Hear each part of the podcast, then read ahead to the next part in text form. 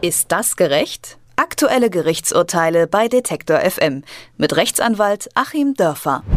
Sie wohnt seit mehr als 60 Jahren in ihrer Wohnung. Jetzt wollte die Vermieterin sie vor die Tür setzen. Der Fall einer 97-jährigen Frau aus München hat in dieser Woche den Bundesgerichtshof beschäftigt. Die an Demenz erkrankte Frau sollte aus ihrer Wohnung fliegen, mitsamt ihrem Pfleger, der als ihr Untermieter im selben Haus wohnt und die Seniorin seit 16 Jahren betreut. Der Grund? Der Pfleger hat Ärger mit der Vermieterin. Er hatte sie mehrfach beleidigt und ihr sogar gedroht. Ein Münchner Gericht hatte deshalb geurteilt, der Rausschmiss ist okay. Aber der Bundesgerichtshof hat das Urteil jetzt zurückgenommen. Die gesundheitlichen Folgen für die demente Frau seien nicht genug berücksichtigt worden.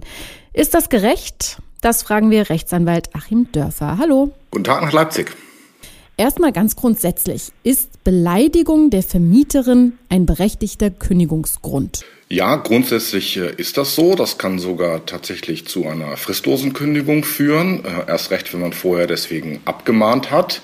Äh, natürlich muss keine Vermieterin das hinnehmen, dass sie beschimpft wird, so wie jeder sonst auch das nicht hinnehmen muss. Aber es gibt eben, und das hat jetzt der Bundesgerichtshof nochmal ganz klar herausgestellt, auch Rechte des Mieters in seiner Wohnung zu bleiben und das muss eben gegeneinander abgewogen werden. Jetzt gucken wir uns den Fall nochmal ein bisschen genauer an. Da ging es ja um ziemlich harten Tobak. Also der Mieter Hani F. hatte seine Hausverwaltung zum Beispiel als widerliche Leute oder als Nazi-ähnliche braune Misthaufen beleidigt und deswegen dann die fristlose Kündigung bekommen. Aber eben nicht nur er, sondern auch die 97-jährige Frau, die dieser Mieter Hani F. seit Jahren pflegt. Und jetzt wird's kompliziert. Diese Frau, diese ältere Dame, ist die Hauptmieterin der Wohnung, in der der Mann wohnt.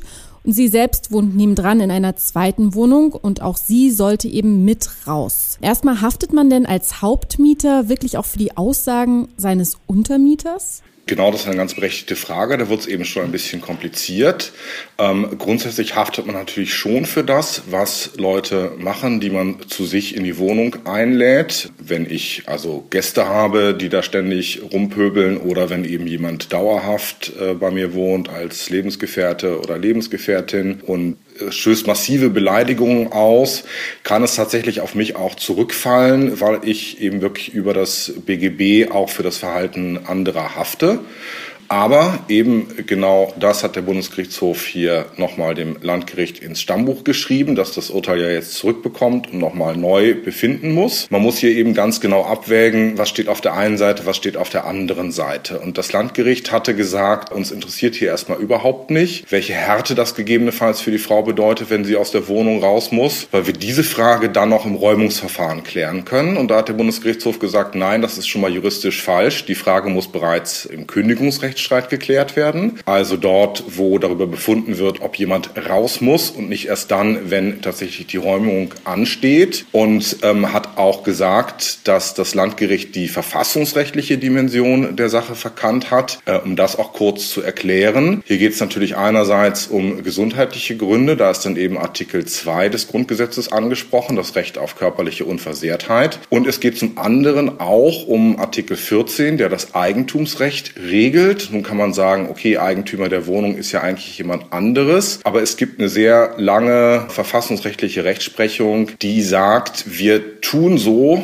als ob jemand, der in der Wohnung wohnt, eben auch Eigentümer ist, weil das Ganze natürlich der Tatsache Rechnung trägt, wir haben ja eine relativ geringe Quote von Eigenheimbesitzern in Deutschland, dass die meisten Menschen eben zur Miete wohnen und äh, das ist dann eben eine ganz wesentliche Sache in der Lebensgestaltung muss auch verfassungsrechtlich geschützt werden. So, und jetzt äh, wird das Landgericht dann neu abzuwägen haben, welche gesundheitlichen Folgen das hat und die sind natürlich erheblich, denn die Frau ist ja nicht nur krank, sondern sie bedarf ja auch der Betreuung Betreuung. Und wie zu lesen war, hat der Untermieter diese Betreuung ganz vorbildlich durchgeführt. Das Betreuungsgericht hat das ausdrücklich betont. Und ähm, dann wird man sich eben schon zu fragen haben, ob einige Beleidigungen dann tatsächlich sich durchsetzen können gegenüber den ganzen Rechten, die dem entgegenstehen. Mhm, also es ist ja auch noch ein ganz spezieller Fall, weil die Dame eben so alt ist, weil sie demenzerkrankt ist, weil der Pfleger auch gleichzeitig noch ihr gesetzlicher Betreuer auch wohl ist. Deswegen sind die sozusagen wie eine Art Einheit, obwohl sie eigentlich in zwei getrennten Wohnungen leben. Jetzt, äh, wie gesagt, das ist ein ganz spezieller Fall. Die Folge ist, was der BGH jetzt geurteilt hat, dass die Mieterin und wohl auch ihr Pfleger vermutlich in ihren Wohnungen bleiben dürfen. Ist das jetzt eben aufgrund der besonderen Lage ein absoluter Einzelfall oder kann dieses Urteil des BGH Auswirkungen auf das allgemeine Mietrecht haben? Es ist schon mal zunächst ein Einzelfall. Sie haben das ja betont. Hier gibt es dieses Betreuungsverhältnis. Man muss sich das ja fast so vorstellen, dass der Pfleger äh, die Position einnimmt, die zum Beispiel im Kinder-Eltern-Verhältnis die Eltern einnehmen, weil jemand, der betreut wird, eben nicht voll geschäftsfähig ist und über viele Dinge gar nicht mehr selber entscheiden kann. Ähm, wir hätten hier also so eine Situation, als würde minderjährigen Kindern gekündigt, weil die Eltern ein bisschen rumgepöbelt haben. Insofern ist es erstmal ein Einzelfall. Äh, aber für mich sind hier auch andere grundsätzliche Fragen aufgeworfen,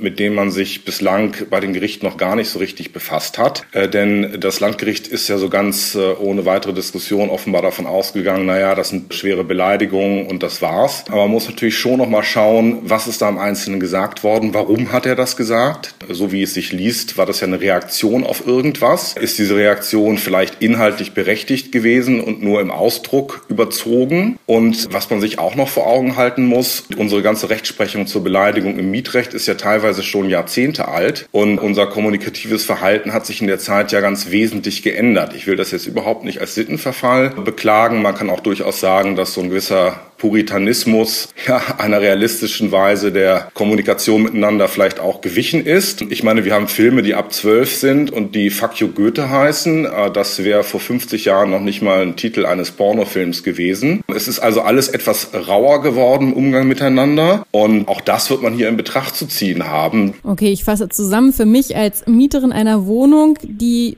ihr Zimmer, ein Zimmer vielleicht untervermietet an ihren Lebensgefährten, gilt zwar trotzdem noch prüfe, wer sich bindet, aber vielleicht kann das Mundwerk künftig ein bisschen loser sein, als es die alte Rechtsprechung hergibt. So würde ich das auch sehen.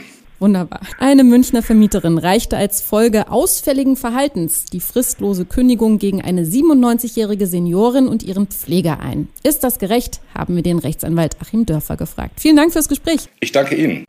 Ist das gerecht? Aktuelle Gerichtsurteile bei Detektor FM mit Rechtsanwalt Achim Dörfer.